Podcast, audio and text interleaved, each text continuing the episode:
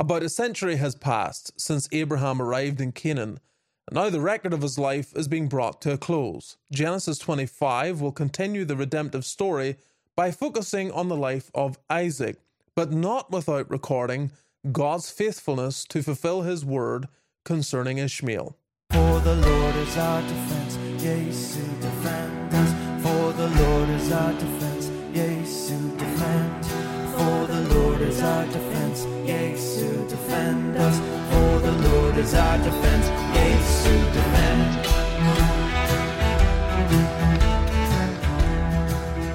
38 years have passed since Sarah died, and in the opening 11 verses, we learn that Abraham takes another wife in the person of Keturah, and they have six sons. Many believe that this marriage took place actually while Sarah was still alive, but I don't believe it's necessary to look at it that way.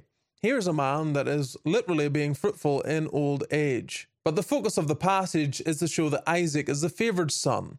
In John 3:35 we're told that the Father loveth the Son and hath given all things into his hand, speaking of course concerning Christ.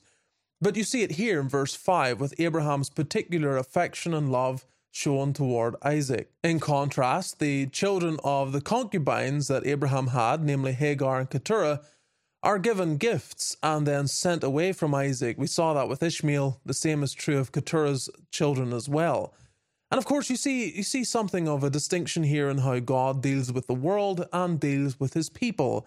With the world, he gives gifts. He provides for them abundantly in various ways.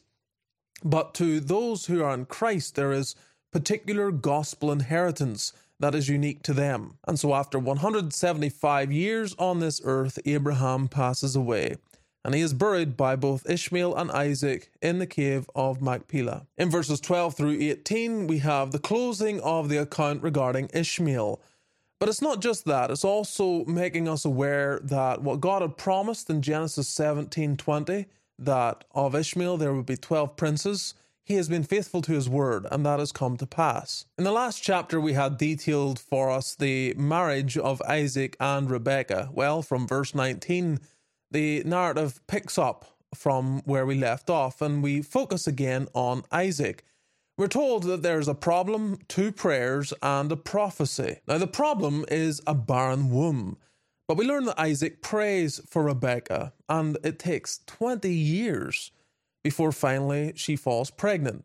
Now, when she's pregnant, she becomes at some stage aware of an unusual violence in her womb. She she is concerned about what's going on.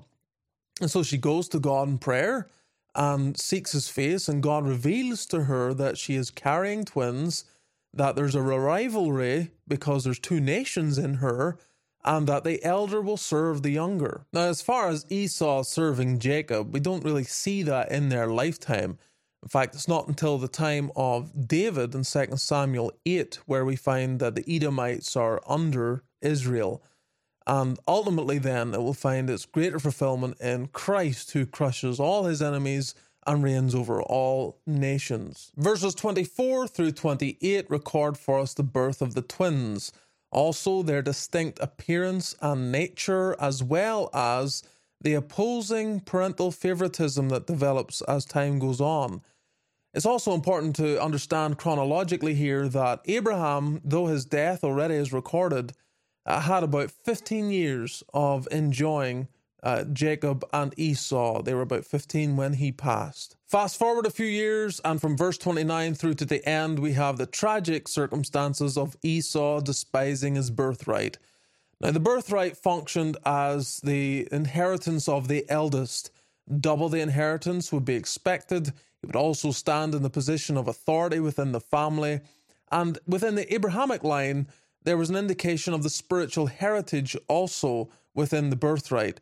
And so, with Esau despising his birthright, not only is he sacrificing the natural, but he is also showing his despising of the spiritual heritage that is to be passed on in the family as well. And so, what happens is really the hunter, Esau, becomes the hunted, as Jacob takes advantage of the carnal appetites of his brother and negotiates an exchange of the birthright for the stew. And so we come to application. 1.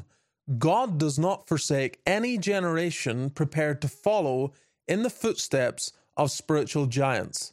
Few men leave a mark upon the world like Abraham, but the blessing of God does not die with spiritual giants. Verse 11 tells us that God blessed Isaac.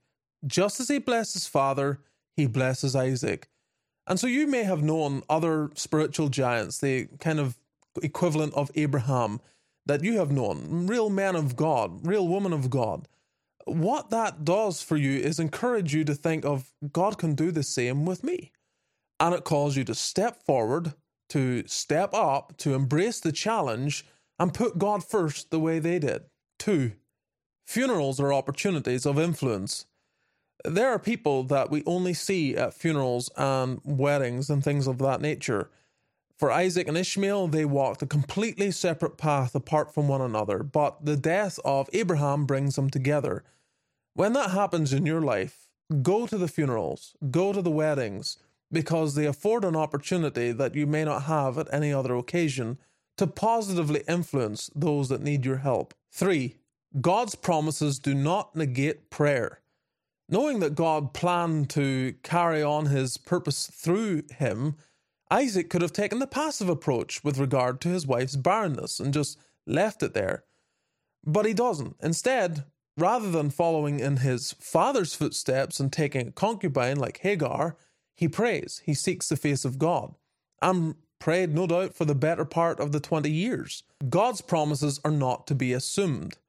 We are to pray for them, which is why, for example, even though God has promised to provide for us, we're instructed by Jesus to pray for our daily bread. So, are you taking God's promises and praying over them and for their fulfillment? Four, man's problem is in his nature. You see this powerfully illustrated in the rivalry and contention between Jacob and Esau in the womb. Before they're born, before they're even conscious of their actions, that rivalry is seen in how they're treating one another. You moms and dads need to remember this. No amount of methodology is going to address human nature. What changes human nature, what prevents the kind of rivalry that we see here in your children, is the gospel. Mom, dad, preach the gospel. Preach it every day. Only that will address the real problem of our nature. Five, God is sovereign in the characteristics and constitution of all men.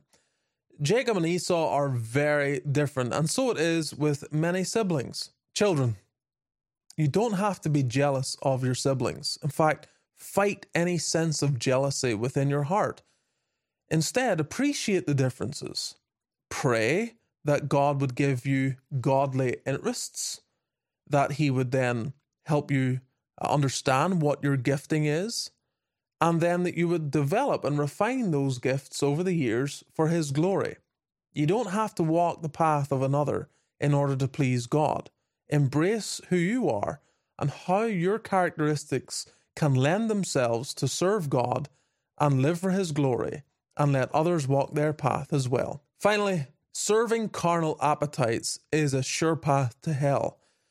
Jacob is far from godly at this stage, but he doesn't undervalue precious things. Esau, on the other hand, ignores God's word, ignores the mark of circumcision upon him, and proves himself to be superficial and careless. Even after he sells his birthright, it's like he's oblivious to what he has done.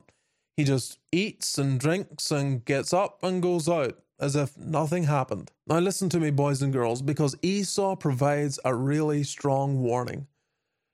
He is one who had the gospel put to him, set in front of him, and he ignored it day after day after day. And I don't want that to be the case for you.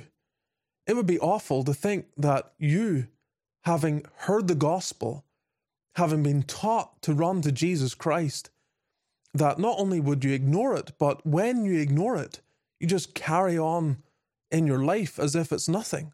Oh, boys and girls, it's not nothing. This is despising the birthright. This is very, very dangerous. And so I want you, I want you even now to see the appeal of Jesus Christ for you to come to Him, to see upon the cross that He is dying there for sinners. He is shedding His blood to put away sin by the sacrifice of Himself. And He invites you to come. He invites you to believe. He invites you to rest on Him. Oh, boys and girls, don't turn away. Don't despise your birthright. Don't ignore the invitation to come unto Jesus Christ and to live. Even now, even now, talk to mom, talk to dad about how you can know you are saved and believe. Don't despise the birthright. Believe on the Lord Jesus, and thou shalt be saved.